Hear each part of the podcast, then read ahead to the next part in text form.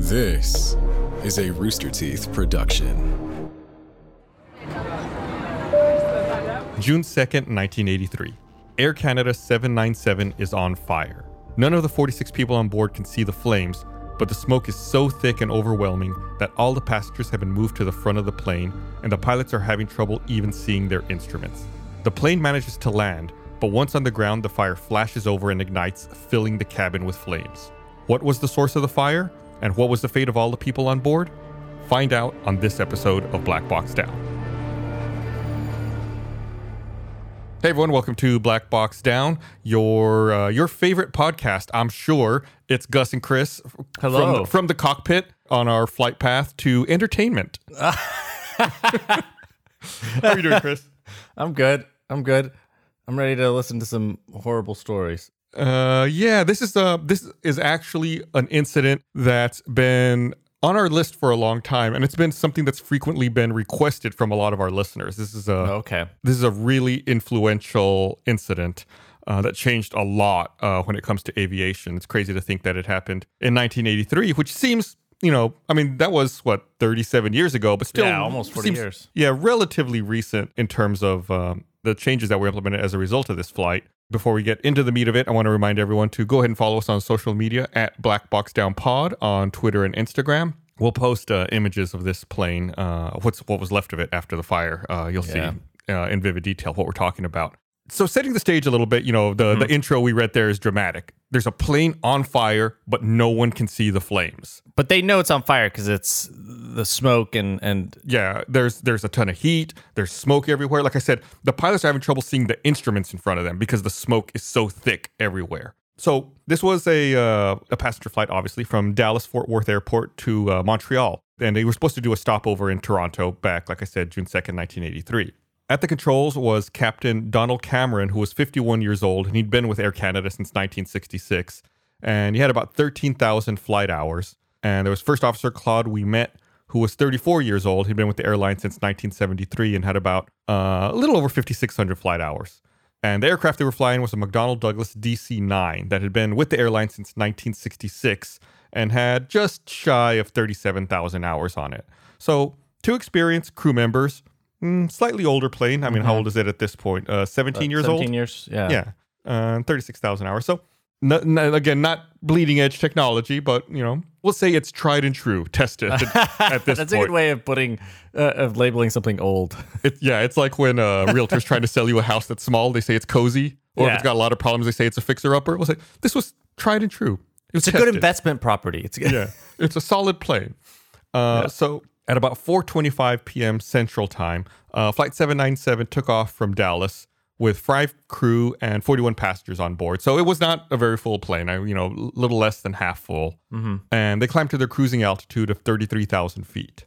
At 6:51 p.m. Eastern Time, uh, which is 5:51 Central Time, so like an hour and a half after takeoff. Okay. And it's a long flight too. It's like what six hours? Well, they're going Dallas to Toronto. I think Austin to Toronto is about three and a half or four hours, so it's probably something comparable. Okay, so they're like halfway through it. Yeah, a little less than halfway through, we'll say. So at about uh, we'll say 5:51 Central Time, the three circuit breakers for the aft lavatory's flush motor suddenly tripped.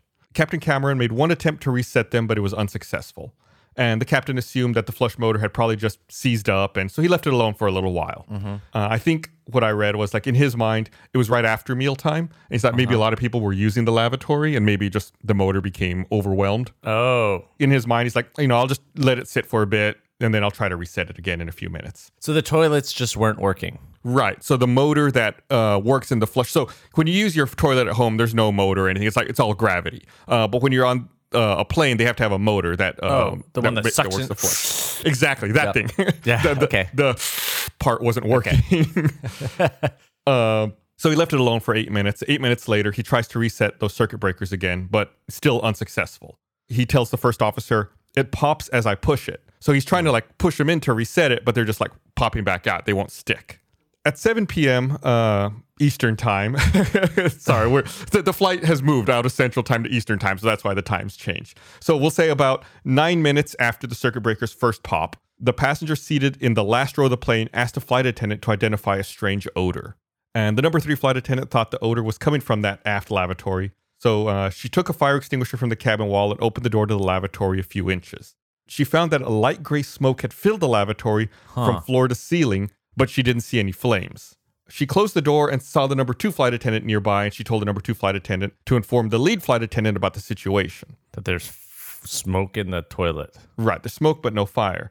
And it's important to remind people at this point in 1983, smoking is still allowed on flights. Oh, Right. So it's like, it's not an immediate red flag. It's maybe someone was smoking in here. yeah, Maybe someone tossed a cigarette in the trash bin. because in my head it's like, oh, there's smoke on a plane. You run and go tell the captain, or you know. Right. But it's not super unusual at this point. Yeah, that's so weird to think about. But yeah, Right. I, I feel like that's an important bit of context. Nowadays, you're like, oh my God, something's terribly wrong. Back then, it's like maybe someone was smoking. Uh, so the number two flight attendant goes to the lead flight attendant and says, there's a fire in the lavatory. When the lead flight attendant hears this, he told the number two to inform the captain, and then he goes to assist the number three flight attendant in moving the passengers forward and to open eyebrow air vents over the passenger seats to direct air to the rear of the cabin. The lead flight attendant then took a fire extinguisher and opened the lavatory door about three quarters of the way open. And he, again, he sees no flames, but he finds thick black smoke coming out of the seams of the walls behind the mirror and the ceiling. So he sprays all the paneling down with the fire extinguisher. You know, where there's smoke, there's fire. Yeah, so, that's. I mean, that's smart. That's Right. preventative. To yeah. so you know he just covers it, sprays everywhere in there with the the fire extinguisher, and closes the door. Uh, a couple minutes later, about two minutes later, the number two flight attendant informs the captain that there's a fire in the lavatory and that the other flight attendants have gone back to put it out. When Captain Cameron hears this, he instructs first officer Ouimet to go check it out and inspect the lavatory. So you know, captain's flying the plane, and he says, tells the first officer, "Go take a look at it. Let me know what you see." Uh, just to be safe, Cameron puts on his oxygen mask Smart. yeah, he's like just being safe, right? Yeah, Like, we don't know what's going on. yeah. yeah. So first officer Ouimet leaves the cockpit without smoke goggles or any portable oxygen. He just walks out to go to see captain what's does? going on. The first officer. Oh wait, I thought you said you just put on. No, the captain puts on his oxygen mask Oh, and tells the first officer to go check on uh, what's going on back in the lavatory. Uh, So the first officer leaves the cockpit, like I said, no smoke goggles, no portable oxygen, just walking out there. Uh, but the NTSB report notes that this plane was not equipped with a self contained breathing equipment or full face smoke mask because there was no requirement to have them on board, oh. but just some simple goggles on board. Uh, Ouimet could not make it to the aft lavatory because the smoke was so thick and it, you know, it poured out over the last few rows of the plane. Uh, so he tries to go back to check on the lavatory, but the smoke is just so thick he can't get back there. Damn. So okay, this, it's, at this point, it's really bad. Right. And before they were a little concerned. Now there's Yeah. definitely alarms and cause for concern. The lead flight attendant tells first officer Ouimet what he saw and that he had discharged the extinguisher, but that he did not see the source of the smoke and he did not think that there was a fire in the trash container. Uh, and then Ouimet says he's going to go back to the cockpit to get goggles. And when Ouimet makes it back to the cockpit, he tells the captain about the smoke and advises that they should probably land. But he did not tell him that there was no fire in the trash bin because again, you know, since smoking was allowed, that they would think maybe it's a small contained fire in the trash bin from a cigarette. But the first officer does not tell the captain that that is not the case here. Okay, so he didn't clarify like this might be worse than just a little fire. Right. So before uh, Captain Cameron could respond, the lead flight attendant comes into the cockpit and tells the captain that the passengers had been moved forward in the plane and that there was no need to worry because the smoke was easing up. So Ouimet, who's the first officer, looks back and he notices that the smoke had almost all cleared up. It was almost all gone at this point. Captain Cameron uh, gives first officer a pair of goggles since, you know, it was easier for him to do that than have the first officer climb over his seat and locate his own. So the first officer with the goggles now goes back to the rear lavatory to investigate again. As Ouimet leaves the cockpit, the lead flight attendant tells Cameron again that the smoke was clearing up, and he replied by saying he believed the fire was in the trash bin. Oh, Yeah, Cameron did not decide to descend at this time because he expected the fire to be put out. So, you know, everyone gets worried. There's a lot of smoke, but then the smoke goes away. No one's told the captain that there's no fire in the trash bin. The captain's assuming it was probably just a small fire in the trash bin. It's probably out now, someone put a cigarette out in the trash and it f- caught fire. but it's gone. I mean, it makes sense to think that in this context. Right. But they knew at this point there was no fire in the trash bin, but no one had told the captain that that was the case. Gotcha. Okay. Yeah. So I know it's a little confusing trying to repeat it a few times just to, you know, make sure it sinks in. So when Ouimet was away from the cockpit, the airplane started to experience a series of electrical malfunctions. The master caution light illuminated, indicating that the airplane's left AC and DC electrical systems had lost power. The captain at this point calls Indianapolis Center, requesting them to stand by because the flight was experiencing an electrical problem. About 30 to 45 seconds later, the controller working lost the flight's radar beacon target, and the controller then directed the computer to track all primary targets, and the flight's position was then depicted as a plus sign on the radar scope. Meanwhile, first officer Ouimet was at the aft lavatory, and he goes to open the door, right? He's going to mm-hmm. open it up and take a look in there. But when he touched the door, he found that the door was hot to the touch, and he decided not to open it. Right. Things are getting worse. He then told the flight attendants to leave it closed as well. You know, you don't want to open it up and increase uh, airflow in there. Uh huh. So he hurries back to the cockpit and tells the captain uh, that he did not like the situation and that they should land immediately. Oh, finally. Right. Yeah, it's taken quite a bit of time here. The captain believed that uh, the fire was out of control and decided it would be best to start descending. And at this point, the master warning light was illuminated, and there were more lights indicating that the emergency AC and DC electrical buses had lost power, and both of the pilot's attitude directional indicators tumbled. So they're losing electrical power, and their instruments are going offline at this point. And the captain orders the first officer to activate the emergency AC and DC buses. So their electrical power is going out, and the captain's telling the first officer to activate the backup emergency electrical systems. Things are becoming a little more difficult for them at this point. Mm-hmm. Uh, the flight contacted Indianapolis Center, you know, and they declared Mayday and said that the flight had a fire and that they were going down. Air traffic control told them they were about 25 nautical miles from Cincinnati and asked them if they could make it there. Uh, the crew responded by saying that they could and they were cleared to descend to 5,000 feet. The crew asked air traffic control for vectors towards Cincinnati and that they change the transponder code to 7700, showing that there was an emergency. Yeah. Ugh. However, uh, the transponder was not operating due to power loss, and the emergency code never showed up on radar screens. And air traffic control could not tell how fast the plane was descending, or even if it was descending. They didn't know that they were coming. To, they just said, "Can you get to Cincinnati?" And then they didn't respond. They didn't see their response. They did hear that they responded via radio, but at this point, uh, the transponder stops working on the plane. So they on their air traffic control radar, they can't see the plane's altitude, how fast it's descending. Like we've talked about the transponder a couple Yeah. of times. It's like it's what's transmitting all of the airplane's information for air traffic control to see, but that's offline now. Okay. So the controller started the process of handing the plane off to the Cincinnati airport controllers, and Cincinnati approach confirmed that you know he saw the flight on his radar screens. However, this controller was mistaken. He was looking at the beacon for a completely different flight. Oh. Yeah, you know, little problems starting to add up. I feel like that's a recurring theme in a lot of these episodes. Uh, little problems that make another problem worse. Yeah. So the Cincinnati airport was made aware that a flight was coming in with a fire on board. At 7:10, which is 19 minutes after the circuit breaker first popped. With the toilet. Right. Okay. Remember I said that he turned around Yeah. and he tried to reset the circuit Yeah. breakers. So at this point we're 19 minutes after that happened.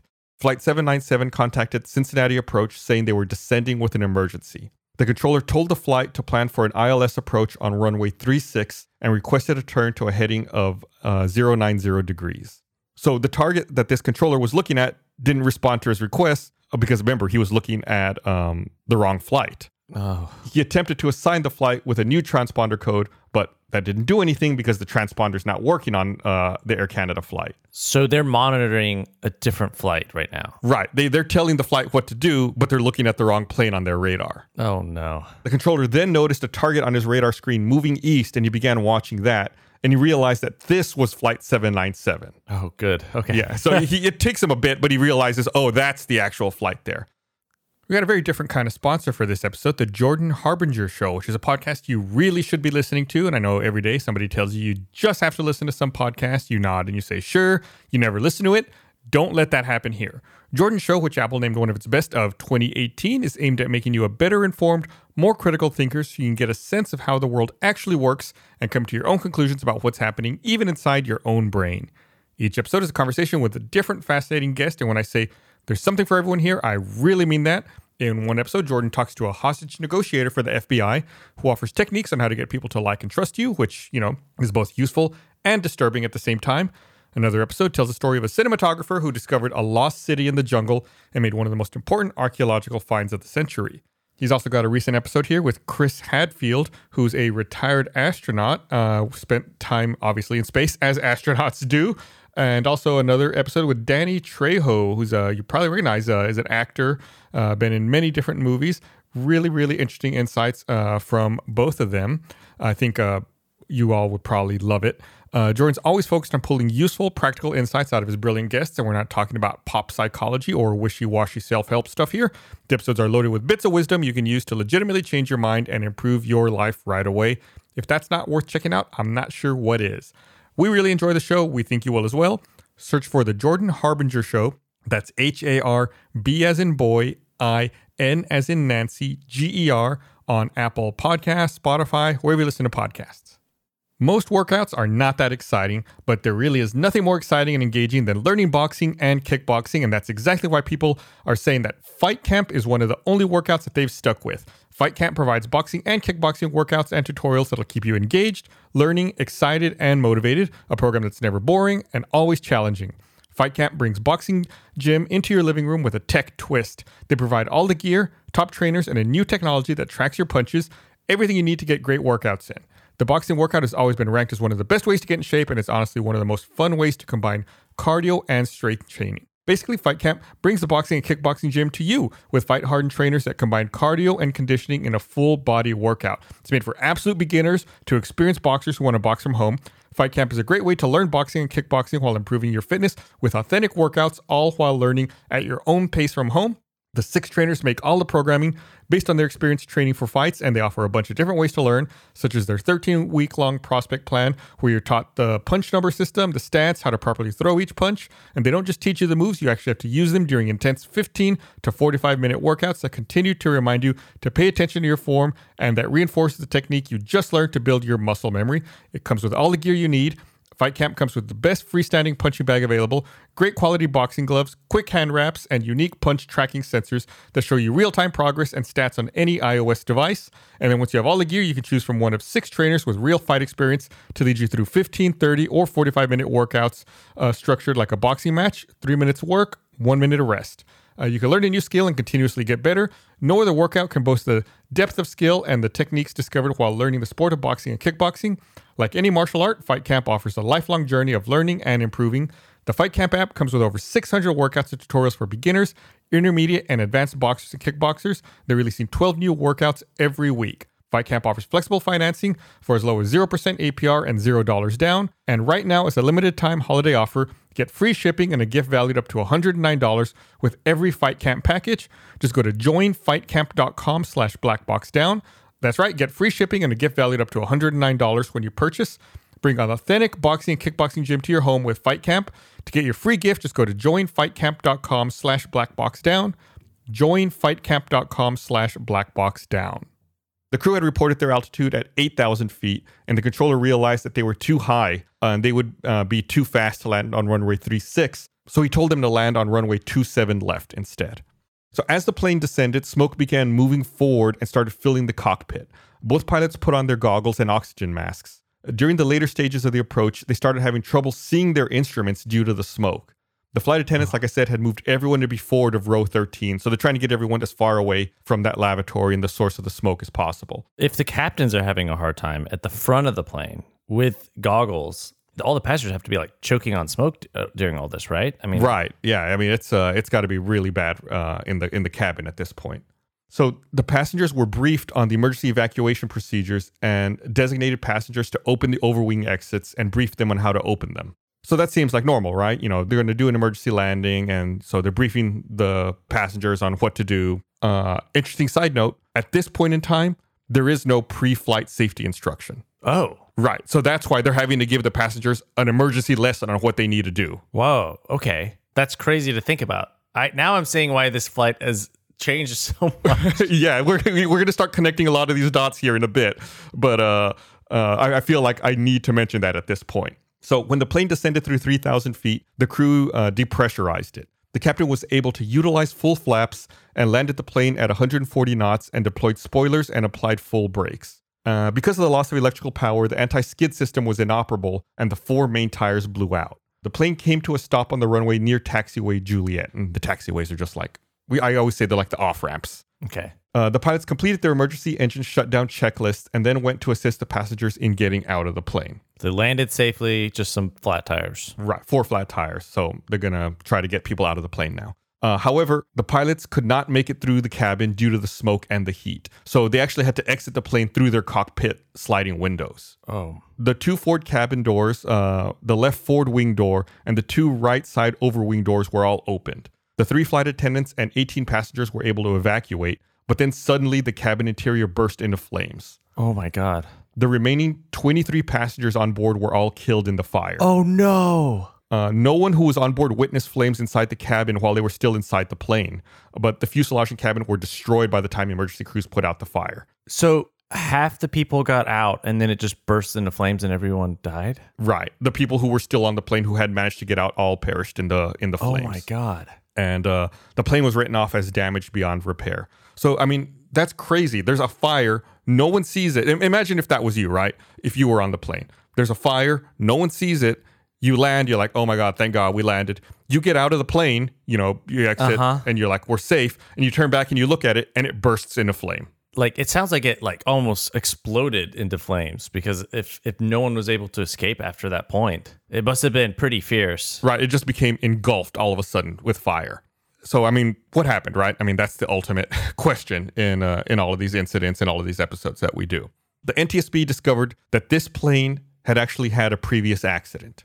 In 1979, which was 4 years before this, the plane had suffered a rapid depressurization in the tail section, and the plane suffered serious damage to some engine and flight control components.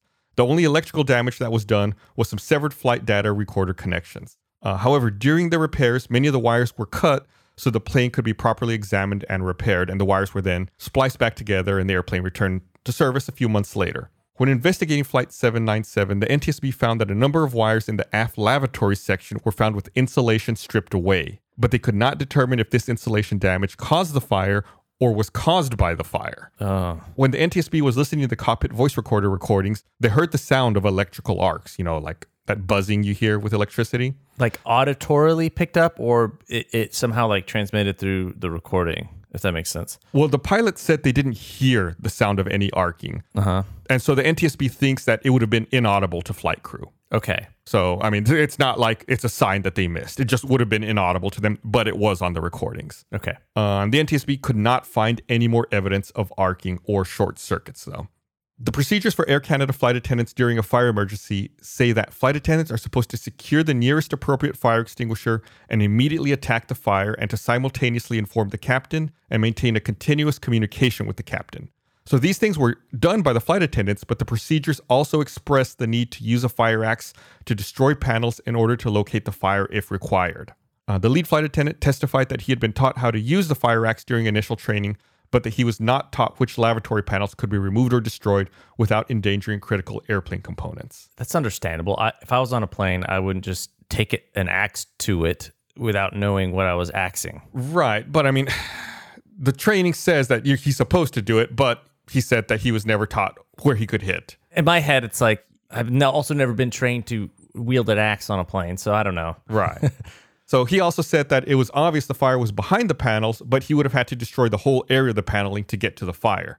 Also, although the procedures do not indicate that the use of fire axe must be authorized by a captain, the fire axe was stowed behind the captain's seat, and he said there would have been no way for him to go grab it without the captain knowing.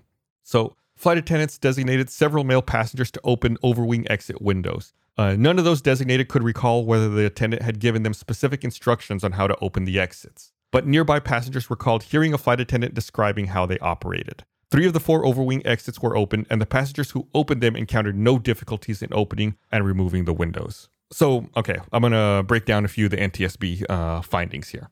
The fire burned for 15 minutes before the smoke was first noticed. What? Yeah, so it had been smoldering behind the panels for a long time before they realized it. And then, like I said, it took them another 19 minutes to even start descending. Yeah. So that fire was just burning for like almost, I mean, like 45 minutes. Probably for half an hour or so, I'd, I'd estimate. Well, I was thinking like by the time it actually get, they landed and it really burst up, like it was like Oh, going yeah. for real. Yeah. Yeah, it had been going for quite a while. The first evidence of malfunction was the tripping of the three circuit breakers. The flight crew did not consider this to be a serious problem. Again, it happens. Like I said, it was right after a meal service. The captain thought maybe the motor was just being overworked because a lot of people were using the lavatory. Mm-hmm. The source of the smoke was never identified, and the captain was never told nor inquired about the location and the extent of the fire. So that's just kind of a communication problem. The captain doesn't probe about it, and nobody goes out of their way to tell him more details about the fire. They're just kind of speaking generally. There is a fire, not, mm-hmm. hey, this is a serious problem. It's behind the walls.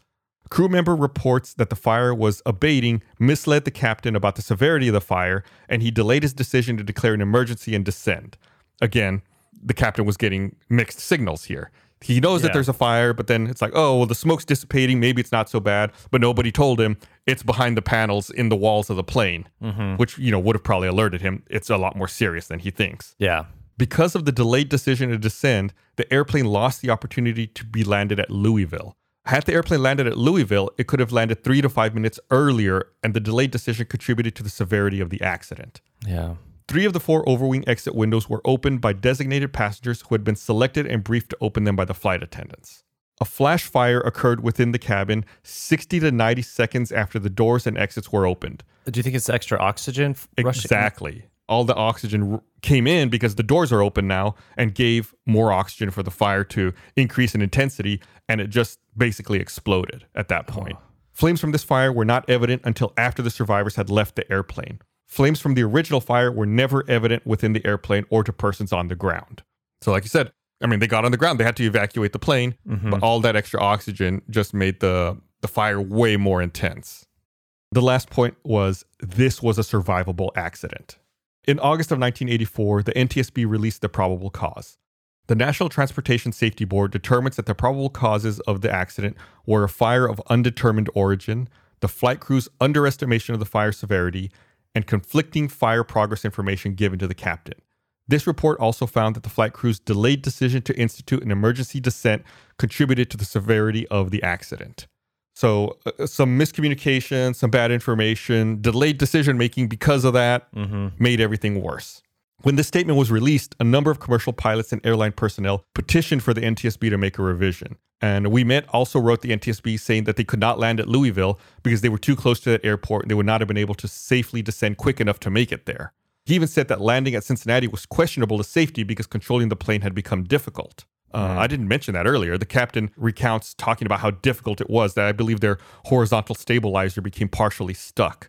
And uh, any movement he made on the control column took about 45 pounds worth of effort uh, to move it around. So it was taking all of his strength and concentration to control and fly the plane because of all the electrical problems that they were having. Damn. In January of 1986, the NTSB issued a revised report, including Ouimet's explanation of the landing situation. The report still criticized Cameron for not inquiring about the fire, but they changed the probable cause to say that the information given to Cameron was misleading and not conflicting. They also removed the word delayed from the description of the pilot's decision to descend. Instead, they said time taken to evaluate the nature of the fire and to decide to initiate an emergency descent as a contributing factor. So it made it a little less damning on the crew uh, based on the situation that uh, they had encountered. Specifically, the captain, it sounds like. Right, because you know, he was getting conflicting information. He was just going off of what he was told.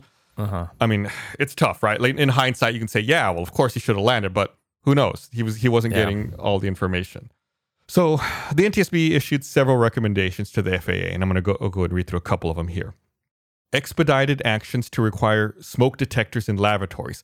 Imagine that there were no smoke detectors in the lavatories at this time. That's wild. Yeah, Especially since, well, I guess it's the idea that people like would go into a bathroom and smoke Right. was unnecessary because you could smoke in the plane, but still, right, it seems like that's a really likely place for there to be a fire because people throw cigarettes out in the trash. exactly.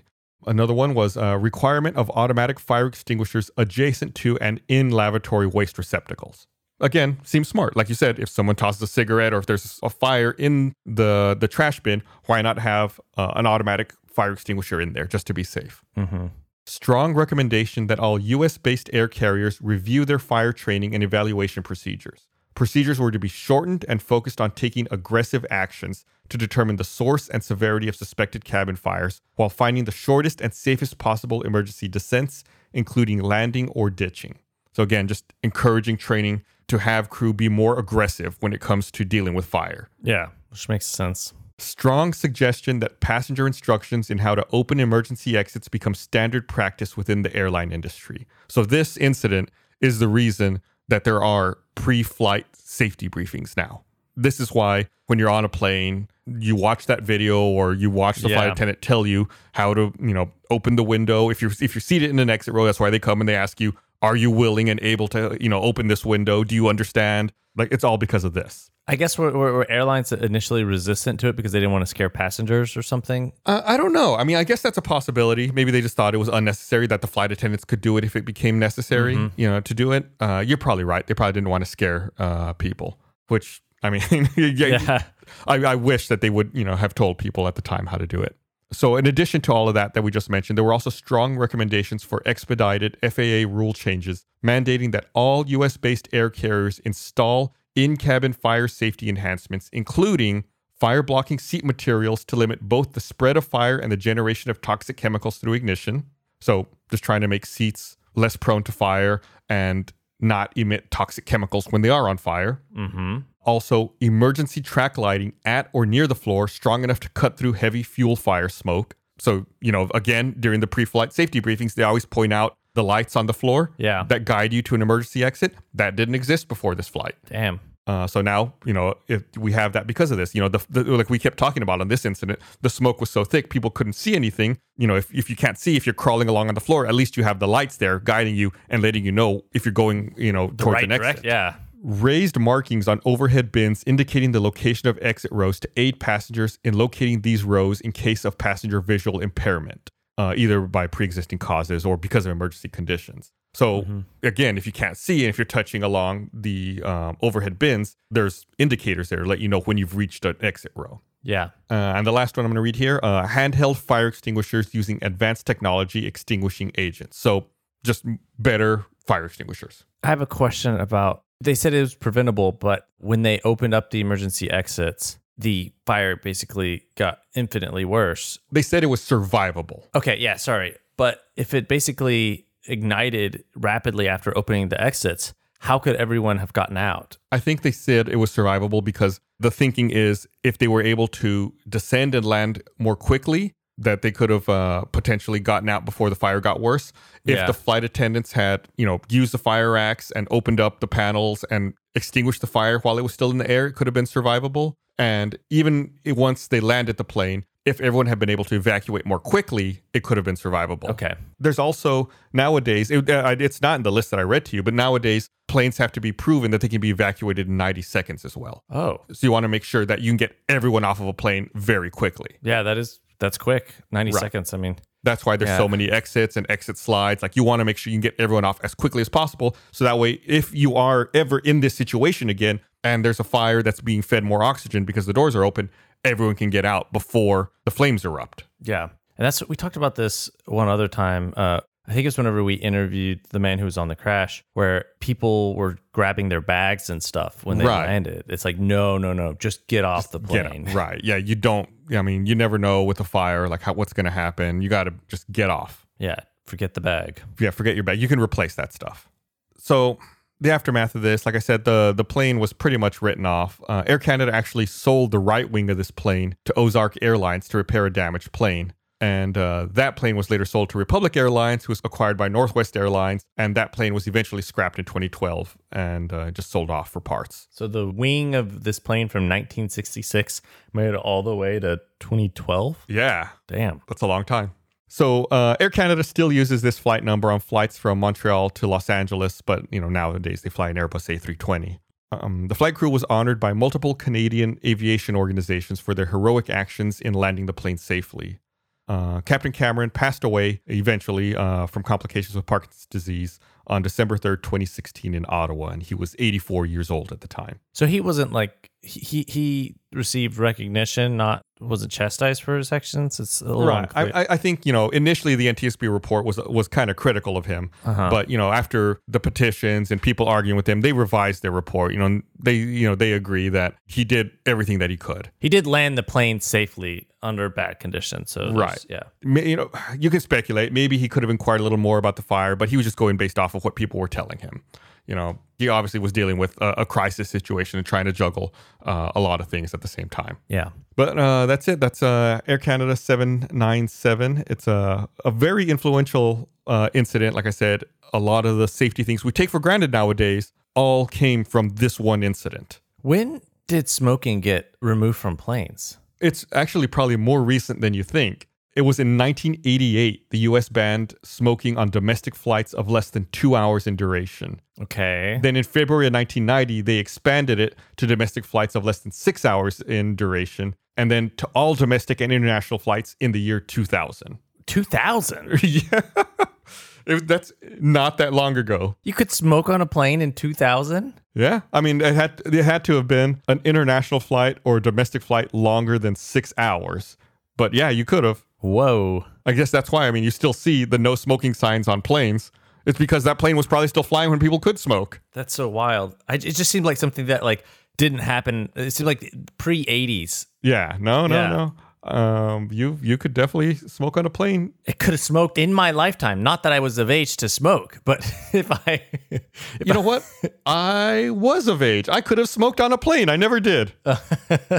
I guess we should tell people if they enjoy this podcast to share it with a smoker. Is that, is that, is that our, our call to action? yeah, week? sure, sure. Why not? Share it with someone who's old enough to have smoked on a plane. Yeah. Um, but yeah, that's it. Uh, Air Canada Flight 797. I want to thank everyone uh, for listening. And again, one last time, I want to remind you to follow us on social media at Black Box Down Pod. Uh, leave us a rating or a review wherever you consume podcasts. Hopefully, you enjoy it. And uh, share this podcast with someone who smokes. And if you want to see more Black Box Down, we have a new series that me and Gus have been working on with Dennis, our producer, called Crash Simulator, where we recreate the flights uh, from Black Box Down in Microsoft Flight Simulator, and Gus tries to land them. Uh, it's available at roosterteeth.com for first members, which is kind of like our Patreon. So if you like the show and want to support us, uh, please check it out. We'll have a link in the show notes. Thank you for reminding me, Chris. I also feel like I'd be doing a bad job if I didn't remind people that we also have uh, a T-shirt now. If you'd like to support us with uh, by uh, buying and wearing a T-shirt, you can also do that at store.roosterteeth.com. I think it's a pretty cool shirt. It is. So go go take a look. You can just search for Black Box Down, and you'll find it. And uh, so go buy a shirt, go watch a video, and uh, share our podcast. You can't tell right now because it's a podcast, but I'm wearing it. I've got two on. Ah. I've sewn, I've cut mine up and sewn them into pants. Oh no! So I'm wearing them everywhere. All right. Well, I got to go uh, find my sewing machine. Thanks for listening, right. everybody. Bye.